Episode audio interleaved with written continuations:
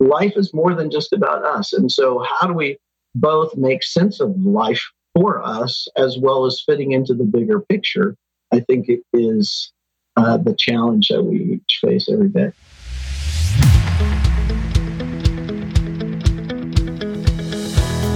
Welcome back to the Impact Entrepreneur Show. My name is Mike Flynn, and I am honored to be your host. Our mission here on the Impact Entrepreneur Show is not just to inspire you, but also to help you tap into and begin to believe in your God given potential and purpose. That's right, baby. We want you to not only be inspired, but experience breakthrough. And we do that on this podcast by interviewing incredible people who are using their experiences, their skill set, their platforms to have a game changing impact in the lives of others. And here's the thing none of these folks are simply sitting back, living a life of leisure. They have things to do, places to go, and lives to impact. Speaking of that, Dr. Paul White grew up in a family business, and sometimes at dinner time, his dad would lead a discussion and ask questions like, What needs do you see out there, and how might those needs be met? And Dr. White started working full time for the family business the summer he was 12 years old. And while he learned a lot, he declined to work at the company when he grew up, partly because he and his father didn't always agree. Instead, he started counseling people at his church and then ultimately became a psychologist who worked with kids and families. But in the late 90s, he forged a career in the corporate realm. After all, 85% of the companies in the US are family owned, so his business consultant friends started asking him to help out because of his background. And ultimately, that led him to business succession planning and employee engagement. One day, Dr. White was working with a father and son in their business, and they realized they were just not connecting. And just prior to that, Dr. White and his wife had read the book, The Five Love Languages by Dr. Gary Chapman.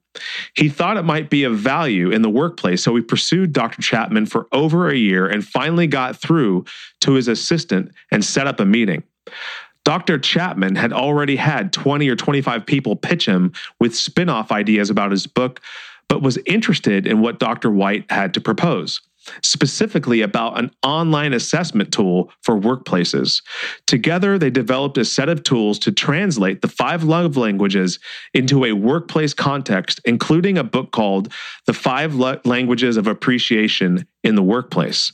The materials have been translated into 20 languages, and the book is selling more than a thousand copies every week.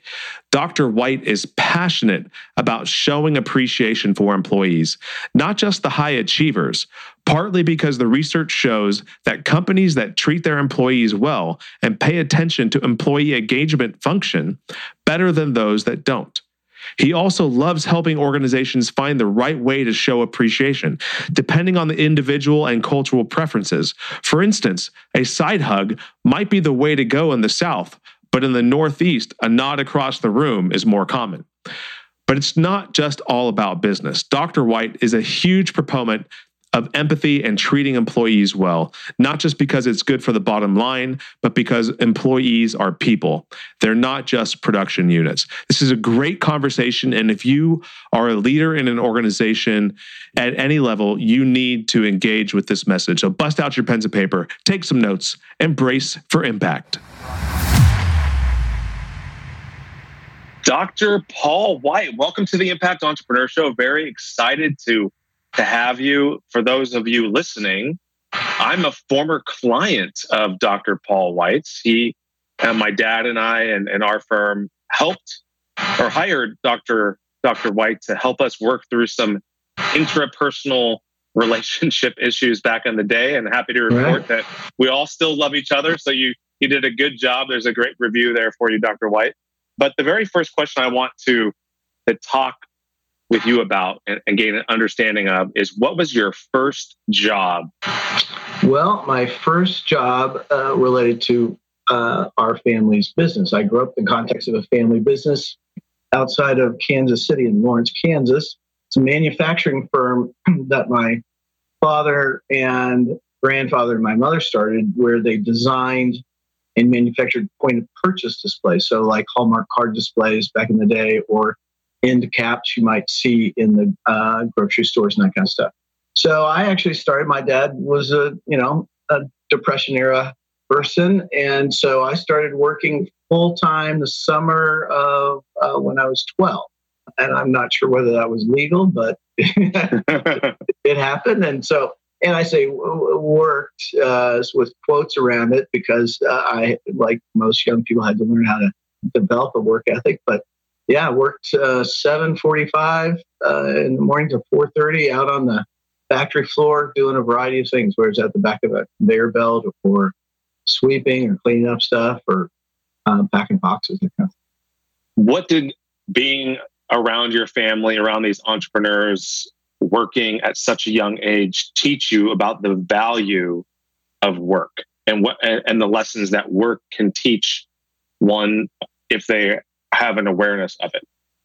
it probably in combination with that, uh, my dad was an entrepreneur, and frequently it seemed at dinner time he would uh, we'd have a family discussion of you know what needs do you see out there that need to be met? And uh, how might that happen or what needs to happen to, to be able to do that? Because he was very uh, creative as well. And so I, I think that was as large an input as anything of really thinking about work not in terms of having a job necessarily, although that's obviously the interim, but more about meeting the needs of potential customers, including the employer, you know, who has something that they need to get done and you know, can you do it or can you learn how to do it and, and make sure it happens? And, and then from that, I mean, all the whole things about doing a good job. I mean, our major customer was Hallmark, and you know they were known for excellence. You know, and so things had to be done excellently. And so, in fact, I think it, it became sort of overdone because I, learned not everything has to be done excellently, but clearly thinking hmm. about what, what needs to get done. Uh, finding work to do if you're done with your job. That was a big one I had to learn somewhere in middle school. Um, and so, uh, you know, sort of those basic uh, lessons that a lot of young people are learning later now because they don't start working until later in life. What about dreaming? Did did you learn anything about cultivating your dreams or have a have a freedom to dream or did anybody breathe life into your potential at an early age?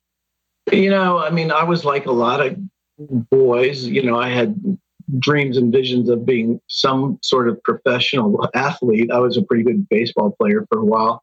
But from a work point of view, no, I, I don't think so. I, I, think it was sort of very practical. I mean, I, I, don't really remember dreaming too much about things in a reality basis, at least until much later in my life. So it was more, you know, you've got to work to, you know, meet the needs. And even though things might be going well, they aren't necessarily going to continue to go well. So you need to set things aside. I mean, you know, they lived through the Depression and the Dust Bowl and then World War II and various, you know, economic downturns. And so uh, there, there was always a sense of, you know, you just keep your hand to the plow and and make money and save money and give money uh, and help those in need as well. But um, it was not framed, at least, as dreaming about some big goal that you're going to reach. What was the catalyst in your life that caused you or inspired you to start dreaming differently? You said that that happened later on in your life. What was the event or events? Yeah, I, am not sure, except for getting a, a, clear picture. I did not go into my family's business uh, to work uh, as an adult. Uh, partly, I didn't see how my skill set fit. Partly, uh, my father and I had you know, we butted heads a lot and it wasn't a lot of fun to work together.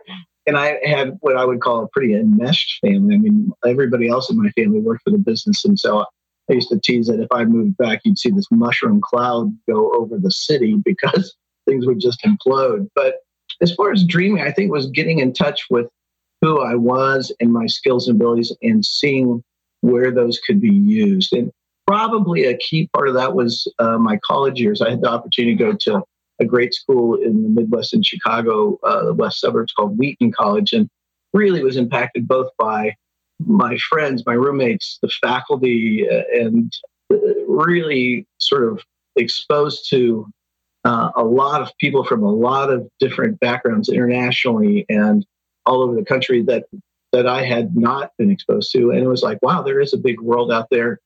And then probably within that, I had the opportunity to study overseas uh, one summer of college where I studied uh, ancient and biblical history and archaeology in Greece and Italy and Israel. And man, that just blew my boxes away seeing people from different cultures that way. So that was, hmm. was cool. You know, there, there's, you kind of alluded to something that I talk about a lot, which is four fundamental questions that everybody asks themselves sometimes on a daily basis, but at least many times through their through, throughout their life at different inflection points. And those four questions are: Who am I? How do I show up in the world? What do I do when I get there? And who do I do it with? And I think you just said that you had to reflect and and think about your own skill set and your own who am I and how do you fit in the world. And that was probably there was pro- there may have been a certain expectation that that you're going to be part of the family business. Mm-hmm. and no for sure. I got i got offers every six months you know for several years to come back and join. So there there was clearly some uh, expectation and pressure there. How did you approach answering or trying to answer the question who am i for, for yourself and how do i show up in the world? How did you start playing with those questions in your own mind and heart? Yeah, so um, I come from a very strong uh, faith based background. I, I, grew up in a, a Protestant uh, Christian home, and that was a key part of my development, seeing myself as not just a person created in the image of God and uh, accountable to Him, my Creator, sort of what I'm supposed to do with my life and energy and all that. And so that was a, a key part throughout. And so I saw that I had, you know, some social skills, I think, and uh, some verbal abilities and the ability to influence people in ways. And so started down that direction and actually started working sort of informally or maybe an internship with a church.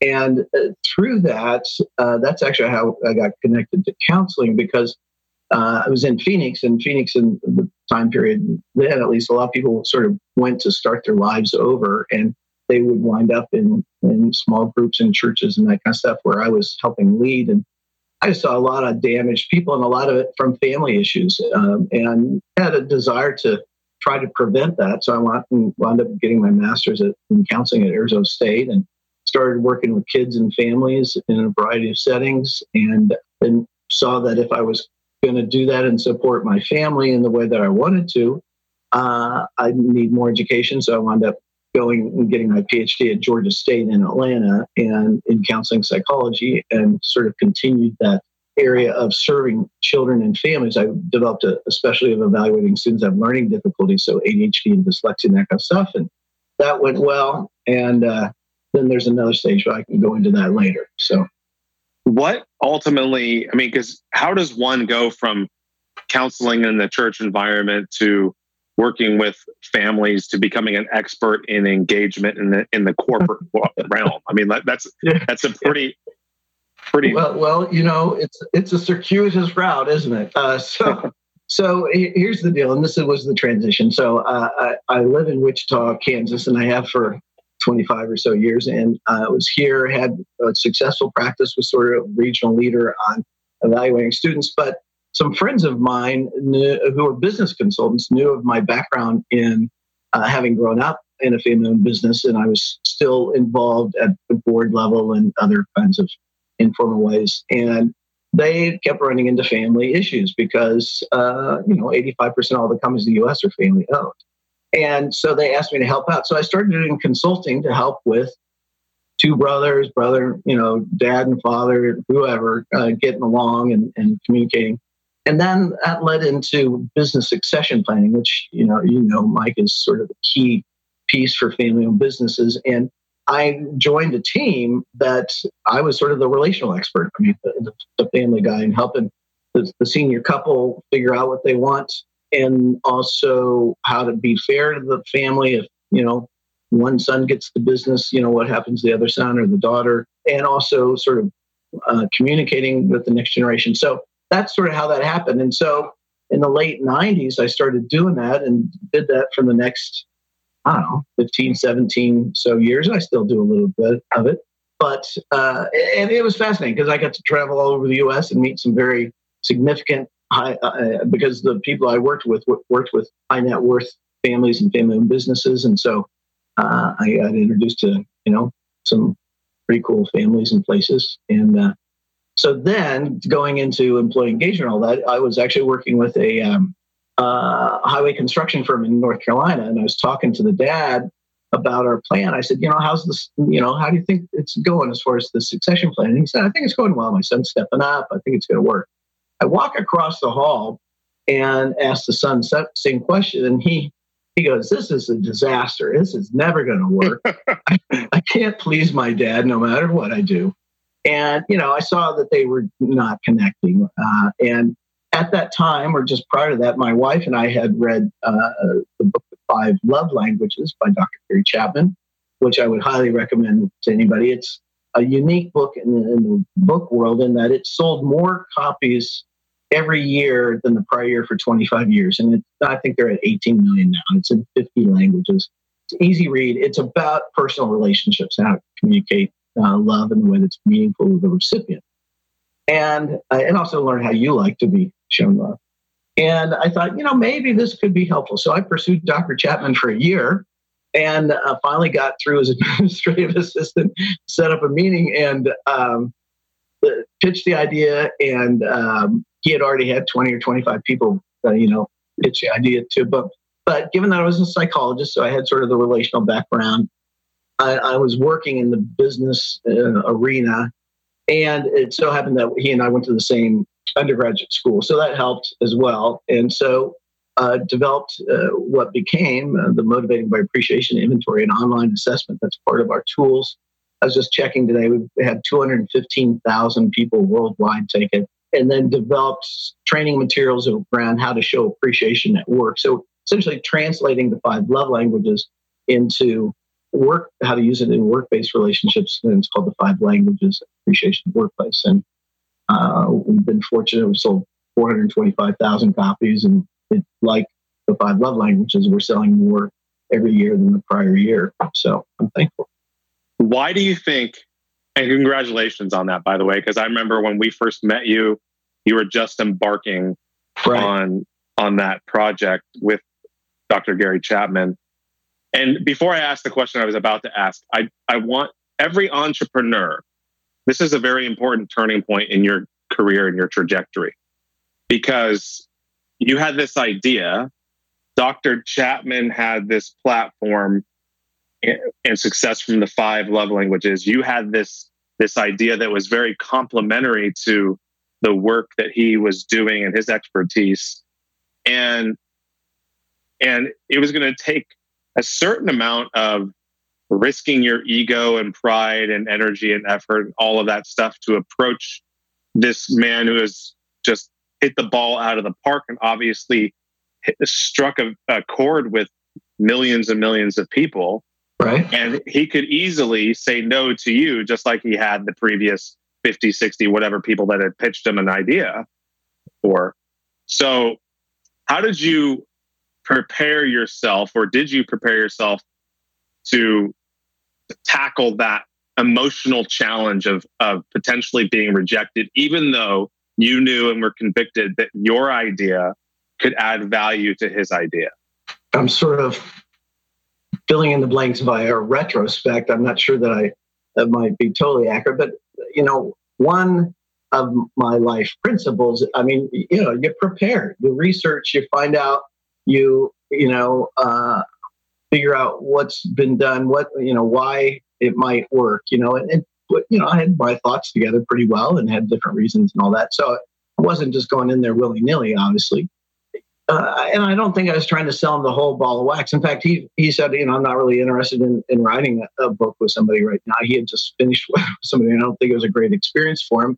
But he said, but I am willing to, you know, I'm not a computer guy, and and let's take a look at the this assessment piece. And so it's sort of like, you know, what he wants to do, you know, we'll go that direction and and see uh, where it leads. Um, I I think the other side of it is, I mean, my wife, who's very different than I am personally, is always amazed at the, at the, the risks I'm willing to take. I, I, I have a fair amount of ego strength. I don't know that it's always reality based, but you know, I mean, I've spoken, you know, at Michael Milken's, uh, you know, gathering uh, in Southern California to some super wealthy people. Uh, I've, you know, spoken three times last year to the leadership of the Centers for Disease Control, uh, different kinds of things. So, you know, but uh, and I try things out and I give it a go and I do the best I can and and I guess that's part of it. I, I don't have a, a, an expectation for things to be perfect. I'm always learning. I have sort of a, teach my team we have sort of an 80% rule that you get 80% and let's give it a go and then get feedback. Because if you wait for 100%, it, it's just never going to happen. And the amount of time and effort it takes to go from like if you think in school from a B to an A plus, it's just huge. But if you can get a solid B, B plus, and then grow and learn from that, uh, that's sort of my approach. It's mm-hmm. so. Anyway. I think that's hugely valuable too, because I think that everybody is waiting for that hundred percent before they take action, and it's never going to come. It's it's a it's a myth. Yeah. And if you have something that is eighty percent good enough, then you have to act on it because the only people that are going to ever really notice the difference are going to be the subject matter experts, which oftentimes aren't the ones that you're targeting or going to be working with anyway. Right. But I think the other part, I mean, you have to, part of it has to do with your presentation. In that if you're pitching it that this is a perfect deal, they're going to see it's not and, and you're screwed, you know? So, but you say, look, we thought about this, we've worked on it, we think it's pretty solid, but I want your feedback I mean, and you always, I think it's beneficial to take a learner's position and say, you know, uh, what pieces need to be better? What did we miss? You know, and, and people value that, both sort of the humility that goes with it, as well as, you know, being able to give input to help make, you know, the either the product or the process better. So I don't, I don't think it's just the 80%, but it's the 80% plus saying, hey, you know, uh, we want to learn how to make this better, and any feedback you can give us it would be great. One of my favorite quotes is it's from Patton, and it's it's uh, a good plan executed violently is better than a perfect plan never executed. so true, so true. What's up, my friends? My book, Master the Key, is a tool that will remind you of the truth that dwells within you. And if you don't believe me, take the word of the more than 66 people that have left a review on Amazon or the reviews on Facebook and other channels that have been left for the message of Master the Key. This one comes in from Robin Maker. Asks good questions, recognizes relationships as most important. Most self help books act like cheerleaders. Think positively. You can do it. You have potential, etc., etc. I find them insipid at best and in general very unhelpful. This book acts more like a mentor or a life coach or even a counselor. It asks tough questions and pushes you to answer them thoughtfully. This sets it apart from others. It has an unusual presentation as well in story form. I appreciated not being pandered to with empty rah rah statements about my future potential achievements. Thank you so much, Robin, for this review and for all of the others who have left a review. If you have not picked up a copy of Master the Key, hit pause, head over to Amazon, and purchase a copy or two or three of Master the Key and give them away and let me know what you think about the book by leaving a review on Amazon. I'm so incredibly thankful and grateful for all of your continued support. And now back to the show.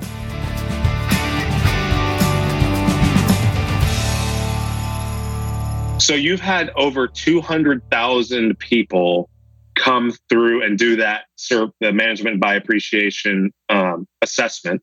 Yeah. The online assessment. What attracted you to the idea of appreciation and engagement in the in the workplace to begin with? What were you seeing?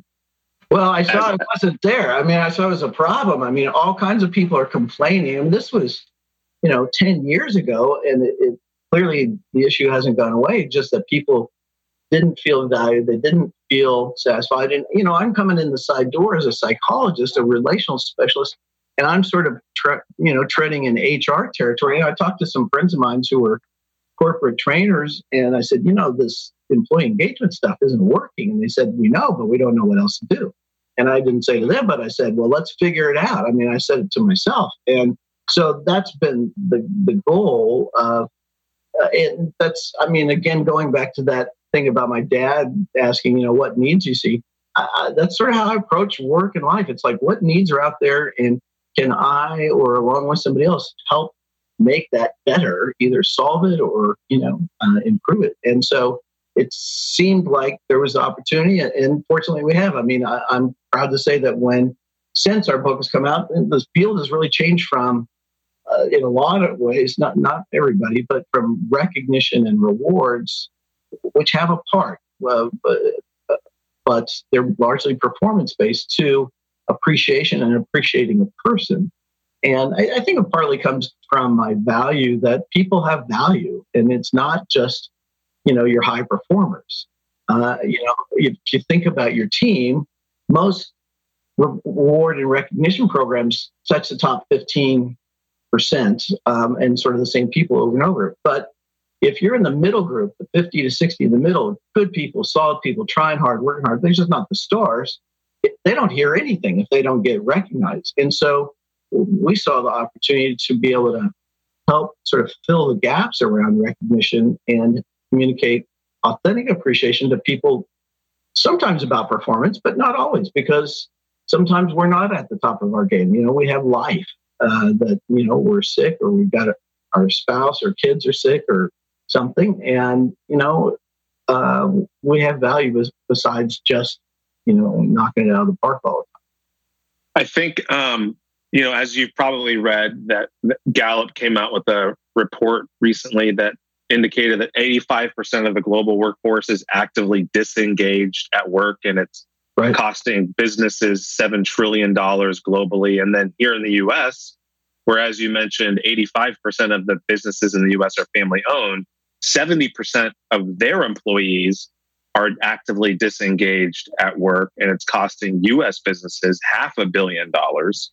Right. And and they bring in these consultants to build out these reward programs and to build out these to talk about culture and to talk about vision and all of this stuff and and i think that the the biggest gap that these companies are seeing or or or are experiencing rather is the reality that in order for an employee or anybody in the organization to really be engaged in the company's vision, mission, and culture, they have to have a vision, mission, and culture for their own personal life. And it's the company's moral obligation now, I, I believe, to create a platform for their employees to have the freedom to do that. Mm-hmm. Well, you, I, I, don't know if you're aware, Mike, but you know the SEC just came out with a ruling in August uh, that they're developing uh, ISO standards, uh, International Standard Organization, uh, that you know put together standards for performance for um, production uh, around where I live. Uh, we have a lot of aircraft production, and so ISO is huge here. Well, they've come out with proposing standards for human capital management because the research is showing uh, not that research is everything, but that's what people like to listen to, uh, is that uh, companies that treat their employees well and pay attention to employee engagement uh, function better than those that don't. I mean, I, have got 50 citations in one of my chapters in, in the five languages of appreciation that, uh, you know, teams that and, and staff that feel valued versus those that don't you have less tardiness, you have less absenteeism, you have far less turnover, you have higher productivity, higher profitability, higher customer uh, service ratings, lower incidence of employee uh, accidents on the job, lower employee theft. I mean, and, and lots of less conflict. And so when we figure out and pay attention to it, good things happen. And so now investors are saying, hey, if this if there's a difference between companies who pay attention to this and those that don't, that's going to be part of our evaluation for investing in you know uh, stocks and, and and so forth. And so there's a whole movement of it's called enterprise engagement that not only involves employee engagement but customers, vendors, uh, other stakeholders, and so forth. Going back to those four, that's very, very interesting. By the way, I didn't know that that the SEC had issued that because it, it's super important. And I think that the fact that non psychologists like myself are seeing this and and just intuiting it like it's just like a natural human need right? But going back to those four fundamental questions who am i? How do i show up in the world? What do i do when i get there? And who do i do it with every person at every level within every organization engages with these questions in some way shape or form and, and it comes down to purpose mm-hmm. it comes down to that big huge question and we are at this period in time where the pace of innovation and technology and artificial intelligence is rapidly growing and expanding. And companies, in particular publicly traded companies, have a have a duty to their shareholders to run their organizations efficiently, which right. means that they're they're always trying to put a, a damper on human capital costs, which ultimately, if you just play that out further, the artificial intelligence is going to eliminate a certain section of people going to work. And if people spend their whole life going to work, and they therefore their identity is largely attached to what they do every day, mm-hmm. how does a company begin to tackle the emotional and psychological implications of the fact that there there are going to be people that they have a responsibility to help create a path for them to answer some of those questions. How does it how does a company even begin to build a roadway for that? Well, you know, you could make it complex or you can start with the first couple steps, which every journey does. And the first a first step, I don't know if it's the first step, but a first step is to start to understand that uh, your employees are people. They're not just work units, they're not just production units. They have lives outside of work that impact work. They have characteristics besides their skills and abilities that they apply at work that influence who they are and influence their interactions with others. I mean, whether that's being introverted or extroverted or being anxious or having a good sense of humor. But I think the starting point is we have to sort of, for some people at least, rediscover that we're talking about people. I'm a person, you're a person, um, my assistant is a person, you know, the customers. And so we start there. And one of the issues in in the work we do with you know communicating appreciation to one another is that not everybody you know feels appreciated in the same way and that's why we have the five languages and so forth. But the, question often comes up you know well what do i do if i don't really appreciate you know joe or janet or whatever? You know should i just fake it? Absolutely not. You shouldn't try to just blow through it. It's not going to go well. But but the solution to that is to try to figure out uh, some value about them. I mean, uh, uh, uh, there was a for a while I was sort of like, well, you just sort of sort of gut it out. You just try to appreciate. That doesn't work. I mean, it, appreciation really flows from valuing a person, and that can be valuing what they do. I mean, I often tell people, hey, you know, uh, think about the person at your job that if they didn't do what they did, your life would be a lot tougher. You better make sure that you show them appreciation because research shows that 79% of the people who quit a job cite a lack of appreciation as the main reason they're leaving. And so it, it could be about work, or it could be you get to know them and a little bit you have lunch with them or you know sit together a break or whatever and you get to know them and you find out there's some touchstones that you know that's why when i speak i sort of share where i came from because i've lived in kansas and you know chicago and phoenix and atlanta and you know travel around and all that. And there's some touchstones, or I have twins, you know, and now I have grandkids. So you find out, and then you can start to get a better sense of who they are and how they tick. And so it, I think the starting point is, you know, that you work in relationship to those around you. You can't you can't do this for the whole organization. You can do it for the people around you, and then you can provide structure and resources for other people to do it but uh, it's coming back to that we're people. One of the things about people is that we all have hurts, right? We all have um, woundedness, mm-hmm. and and when we go to this workplace, we put on oftentimes a facade because we we don't feel like we have the ability, the place, the um, freedom to be vulnerable or to allow our woundedness to show up. And and maybe that's because we don't necessarily know how to to look at our woundedness. I think that you know one of the one of the things I talk about in in my book, which is a parable, Master the Key, is that our key our key we each possess a key and it's made up of four pieces: story, gifts, action, and community. And the story piece has to do specifically with our narrative and mm-hmm. has to do with how we look at adversity and how our adversity actually is something that should be elevated because it might be the very thing that frees us to be who we are created to be.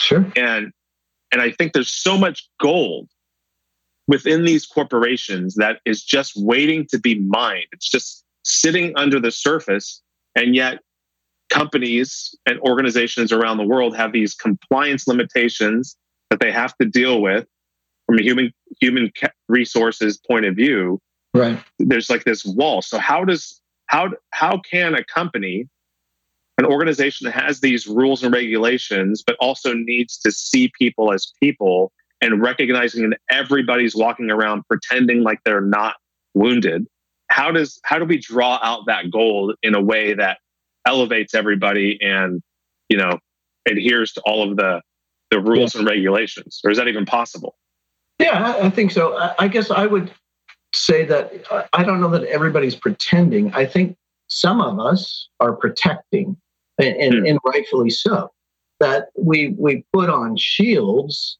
or whatever you want to call it to you know when you have a wound if you have a, a cut on the surface it's more tender and to, to a regular touch. So some word that would normally be not a big deal, if you've recently been sort of knocked down uh, verbally by somebody, you know, you're a little more sensitive. And so we protect ourselves. And, you know, I know authenticity and vulnerability are a, a big push in our culture currently. And on one hand, I agree. On the other hand, dude, there are a lot of people that have had lives that they it's wise for them not to trust and, and, be vulnerable because the people people close to them have used it against it. So there's mm-hmm. wisdom that needs to happen. You know, when you just don't tell your whole story to everybody out there, pretty soon you learn that's not the best way to go. So I think that an interim step is to learn to build trusting relationships with mm-hmm. those that you're working. And uh, I've done a fair amount of work in writing an article on uh, trust and how to rebuild it in Fast Company and some others. That we tend to talk about trust in an all or nothing kind of thing in our culture, which is not the way it really exists. We don't either trust somebody or we don't. First of all, trust is very situation specific. You know, I may trust you to take me to the airport, you know, drive me to the airport, but I'm not going to trust you to do open heart surgery with me because that's not your competency. You're not competent. And so, uh, so it's situation specific. And I think we should talk that way. It's like, you know, I don't, I'm not sure that I trust that Anne can really hold, handle this whole project by herself successfully. You know, she's got in different parts and maybe with some um, more supervision and training. Yeah, yeah, but just to hand it off, I'm not sure she can handle it. And so try to talk about trusting for what.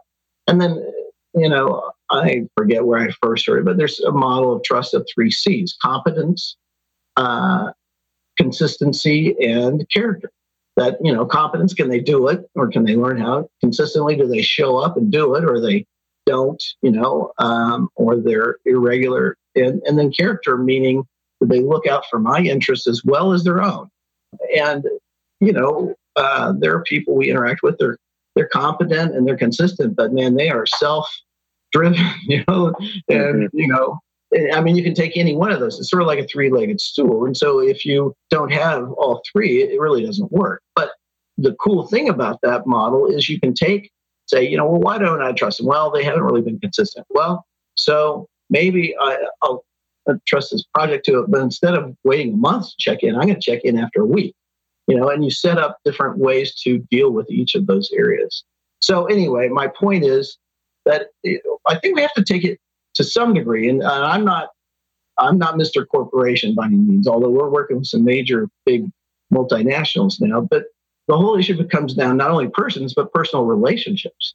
So we help people build trusting relationships with their teams, across teams that they have to collaborate with, you know, downline, upline with your vendors and so forth. And I think that when there's trust for, for a certain task, then we can help people grow into being more open and potentially vulnerable in, in an appropriate way. But just to say, hey, you know, you should be vulnerable and open, I, I don't think so. I think that's going to go bad because not everybody, it's not always malintent. Some people are just stupid. you know, and, and sort of boundary violations. And they didn't realize that, you know, you shouldn't tell everybody that, you know, Susan was sexually abused. She, you, know, you learned she was sexually abused as a teenager. I mean, you know, some people just don't have, aren't very smart about information they get. So, mm-hmm. Mm-hmm. anyway, does that make sense? Wait, yeah, no, it does. Yeah. I mean, you have to be smart about it.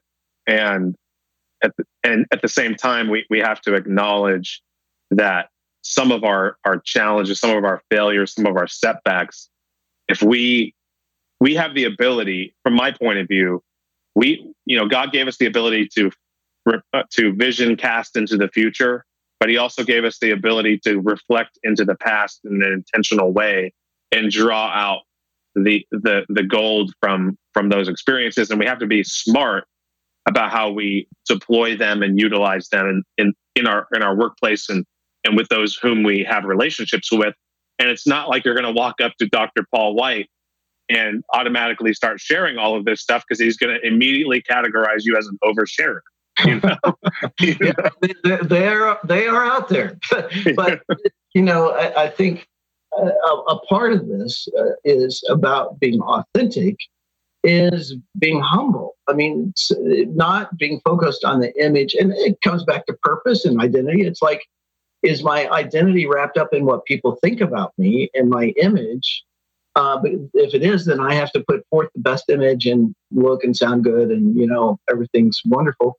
You know, I've come to learn and believe that when a person or a couple or family looks perfect, you know, they just, they're groomed nice, they're together, they seem to have together financially and other kinds of things. They're not. Nobody is. Mm-hmm. And you know, it's there's something somewhere that's not going well for them. And creating and maintaining an image takes a lot of energy, and that takes energy from living life, you know, at the real level. And so, I guess my point is part of this is sharing your weaknesses or failures. You know, I'm not mechanical, dude. I mean, I I have to figure out. I got to get advice on how to, you know, change the blade in my mower. You know, I mean, it's just like uh, my mind doesn't work that way. That's okay. I mean, not everybody's strong and everything. And so, mm-hmm. Or, you, know, you share uh, where you, you know, didn't do as well as you would have liked or made a not so great decision for the purpose of learning and what you learned from it or that, you know, people hear, you know, how many books I sold me, you know, it's like I'm a spe- special person. Hey, I happen to have been graced by God to have the uh, honor of working with you know Dr. Chapman, and I'm sort of uh, for a long time at least very much on his coattails, and so it was not so much about me as you know, just the opportunity I had. Yeah. This episode is brought to you by the Lawton Marketing Group, a full service advertising and design agency specializing in websites, social media, apps, logos, and more. Based in Oklahoma, they work with clients across the nation from small businesses to large corporations and everything in between. You can find them right now on the web at www.lawtonmg.com or call them at 580 275 2063. Connect with them now for a complimentary competitive analysis of your website. Just tell them the Impact Entrepreneur told you to call.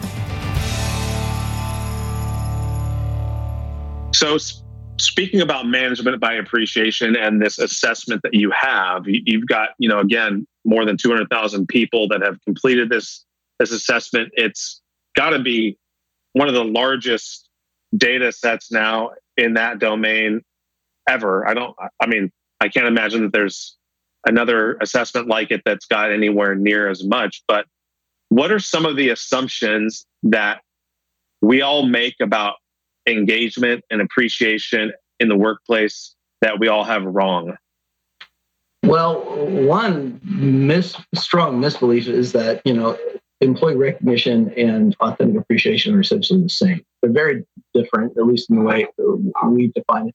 Employee recognition is a good thing uh, when it's designed and implemented right. It's, I mean, you have recognition for years of service, which is just a whole total different entity because it's not motivating at all. But uh, you have, then have recognition for and rewards for performance. You set some goals, you reach them, or exceed them and you, you know you earn something for it. And we want that. We want people to behave well and finish their paperwork make sales whatever it is. But appreciation uh, is not solely performance based because we're more than just production units and we have more value than just what we produce. And so there's those characteristics of somebody that's got a delightful smile and fun laugh you know and just like being around they're not the not necessarily the greatest producer, but you know you can still value them.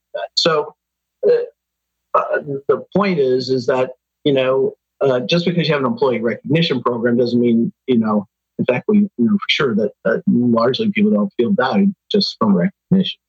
Secondly, that not everybody's motivated by rewards or tangible gifts uh, or even compensation. Now, when we talk about tangible gifts, which is one of the five languages of appreciation, we don't talk about bonuses and you know raises and that kind of stuff. It's really small things that show you're getting know person. You know, it's whether you bring in their favorite coffee or you see a magazine about their you know favorite football team and you bring that to them, or they're starting to uh, I don't know train for a marathon and you get them a running magazine or whatever. Uh, but only, you know, in the recognition rewards world, they spend a lot of money on that. And our research shows that only 6% of the employees view tangible gifts as their primary way they want to be shown appreciation. Uh, words is the highest, it's 46% of the workforce, but that's still less than uh, half of the employees. And so then you have quality time, acts of service, and even physical touch that fill in the gaps of how people want to be shown appreciation. So there's that misconception. Physical and, touch has got to be a tricky one in the workplace. It is. It is. It's less than 1%, but you know, and it differs regionally and culturally. I mean, in the South, I live in the South, they sort of do side hugs and that kind of stuff. And, you know, in the Northeast, they sort of nod across the room. That's about as close as that. but, but, uh, uh, but also, uh, it happens and it's largely spontaneous celebration.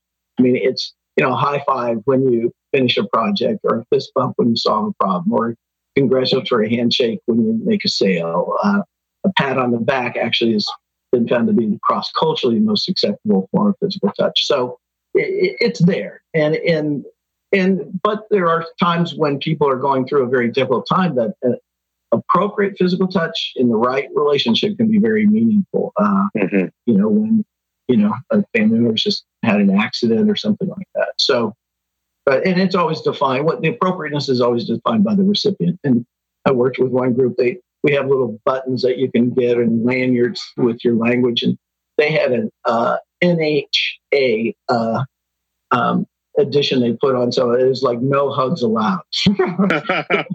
so you know, some people just don't touch me. I don't want. That's not. Yeah, yeah, totally. No, I, I get that what is something that surprised you the most as this assessment you know was completed by more and more people well how low uh, tangible gifts uh, are as far as people choosing that the, the thing that uh, what surprised me that we had to adjust to was that just knowing the language in, in the workplace isn't sufficient. Maybe in personal relationships, we you know love language, you sort of how to apply that.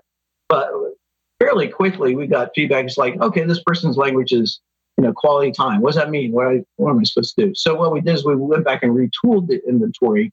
That once we identify a person's primary language of appreciation, that we then give uh, them a list of 20 to 25 specific actions that they can choose. And yeah, I'd like this. I'd like to go to work and talk about, I'm sorry, go to lunch and talk about work. I'd like to go to lunch and not talk about work.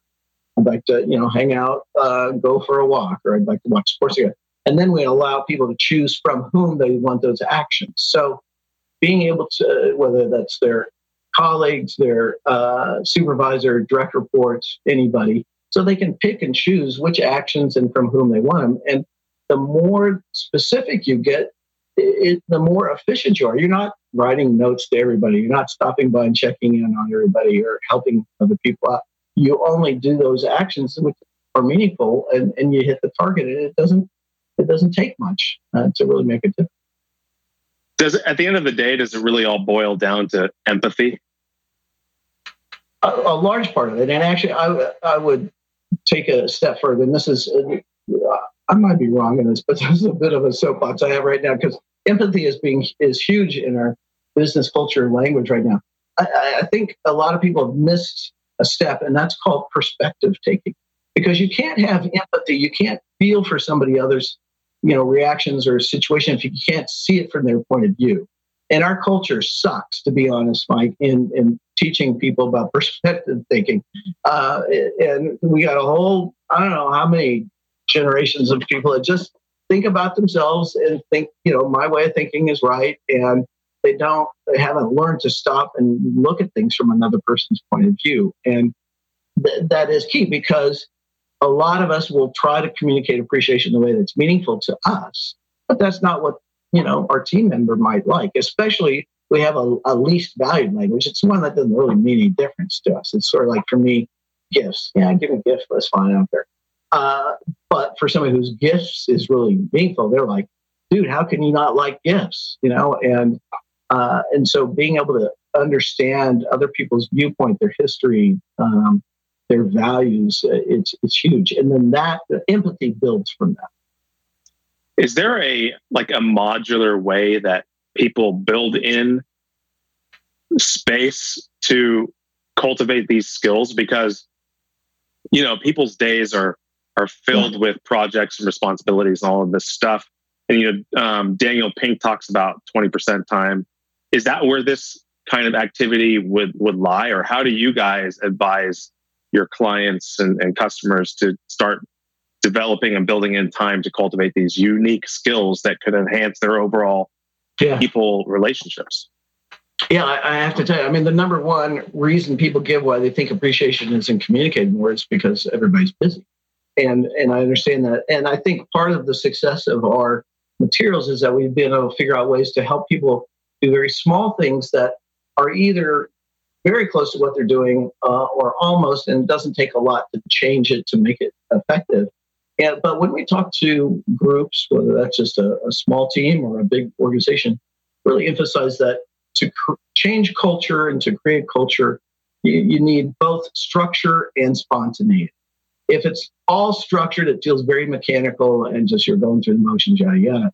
If it's all spontaneous, it sort of runs out of energy because you sort of just forget to do it. And so, structure in the sense of you add on this to what maybe a meeting that's already going instead of creating a new meeting or committee you you add you know take five minutes at the beginning of a meeting and share about good things that are going on or when you know, some appreciation that you received or communicated.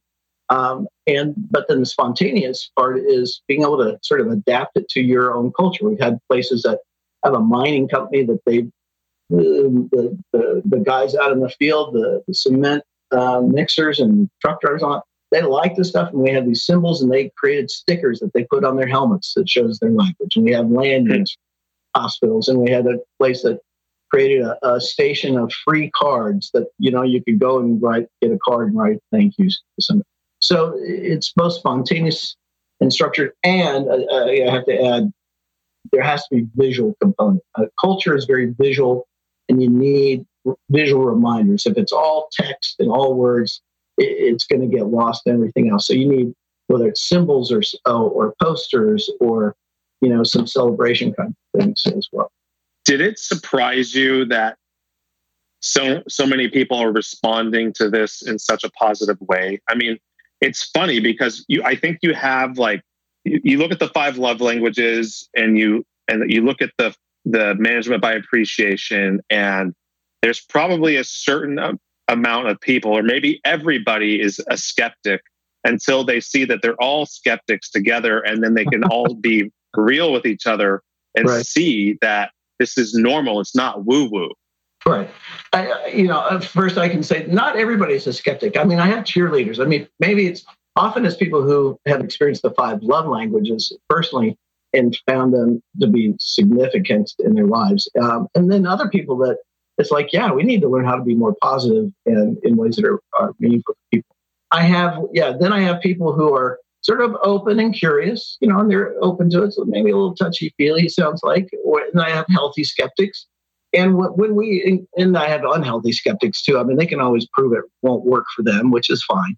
But when, when I get to people who are, you know, not into it, I just say, hey, just don't try to fake it because then that undermines the perceived authenticity for everybody else. And if you can, don't worry about being obstructive, just stand off to the side and you can watch. And what happens is when they see that this is authentic and that really um, it's a commitment over time that uh, a group makes, that you know they, they become more receptive to it. So I, I will say this: I mean, the surprise part is, I mean, we're selling over a thousand books a week online. In fact, two weeks, last couple weeks, it's been 1,500 and 2,000. I'm like, where are all these people coming from? And find out, I mean, it's like, I don't know that many people. Uh, so, uh, you know, my, all my cousins have already bought books. you know, it, so that fun and delightful. And, and it's in the sense that I'm pleased that people are finding the information helpful and then they share with others. Well, as a, from one author to another, I mean, that's got to be incredibly validating to see people just engaging with your the message of the book and the content and the and the research and everything. Um, it's got to be very edifying yeah. to you. So, congratulations. Oh, thank you. And I mean, you're uh, you're you've you know directly and indirectly impacted hundreds of thousands of lives at this point. You know, which is also got to be it's daunting. Yeah. I mean, and, and, then we're in 20 languages. I mean, you know, and uh, well, I just had a major corporation. They're they're paying for us to translate our inventory into Portuguese to be used in Brazil and Thai and Mandarin Chinese. And so, and that's the other. It's not just it's not just sort of a U.S. kind of thing. And I don't think it's a fad. I mean, it's a in that it, it's a true need. And then Stephen Covey, you know, author of the Seven uh, Habits of Highly Effective people and first things first. I mean, he said, you know, being appreciated is the next highest need after physical survival. Mm. Uh, and mm. so, you know, uh, it's deep within us. yeah, for sure. Dr. White, you are uh, an incredible human being. You are um, you are actively pursuing who you are called to be and discovering that on a daily basis. So I wanted to have you on the show, and I, I'm, I'm grateful for you being here. And before we wrap up with the same questions that we ask of every guest, I want uh, people to be able to buy the book online and uh, and connect with you anywhere that you are uh, connectable. So, uh, sure. where where would you direct them?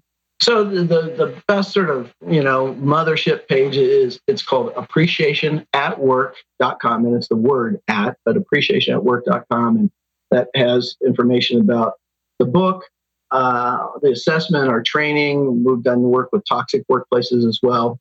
And, um, and then admin at appreciationatwork.com is the best email. And uh, you can send it to me through that and, and it'll get to me. So either of those uh, will work.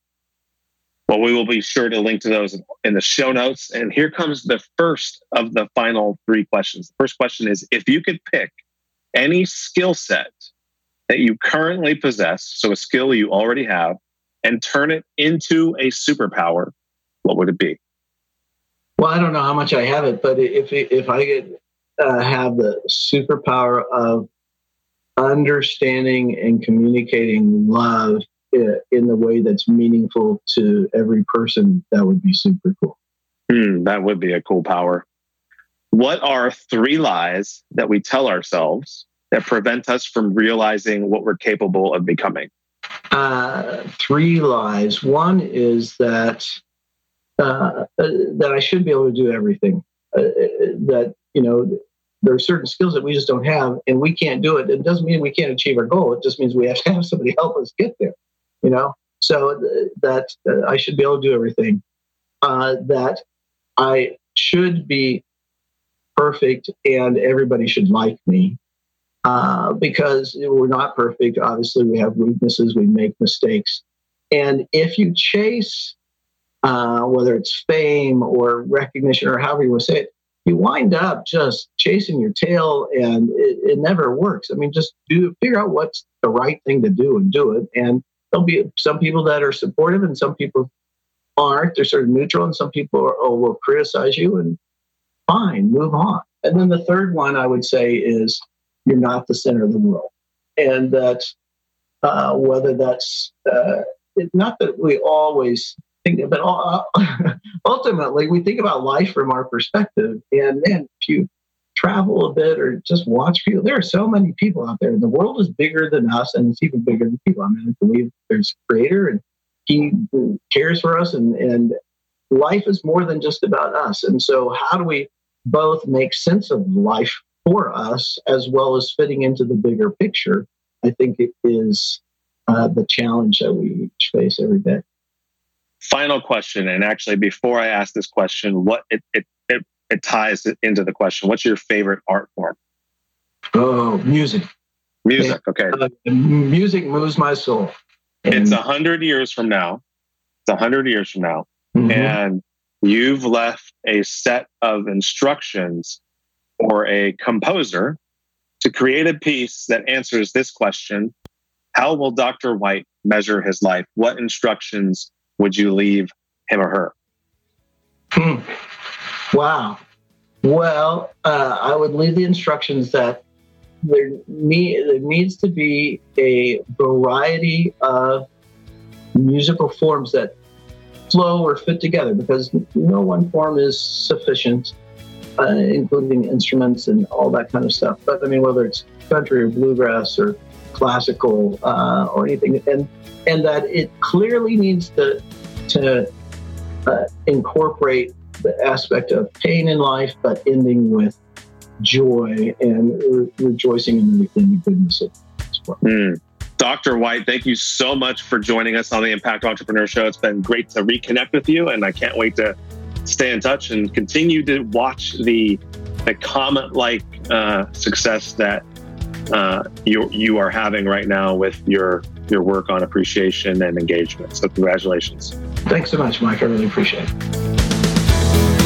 Thank you to this week's guest, and thank you for listening. If you missed any of the key points and highlights from my conversation, we've got you covered over at theimpactentrepreneur.net forward slash podcast for show notes to each and every episode. And while you are there, check out Flynn Wealth Strategies and Insurance Solutions. You can do that by visiting flynnwealthstrategies.com the Lot Marketing Group, and the Podcast Masters. We could not do this show without them and with all of their support. Now, until next time, go make an impact.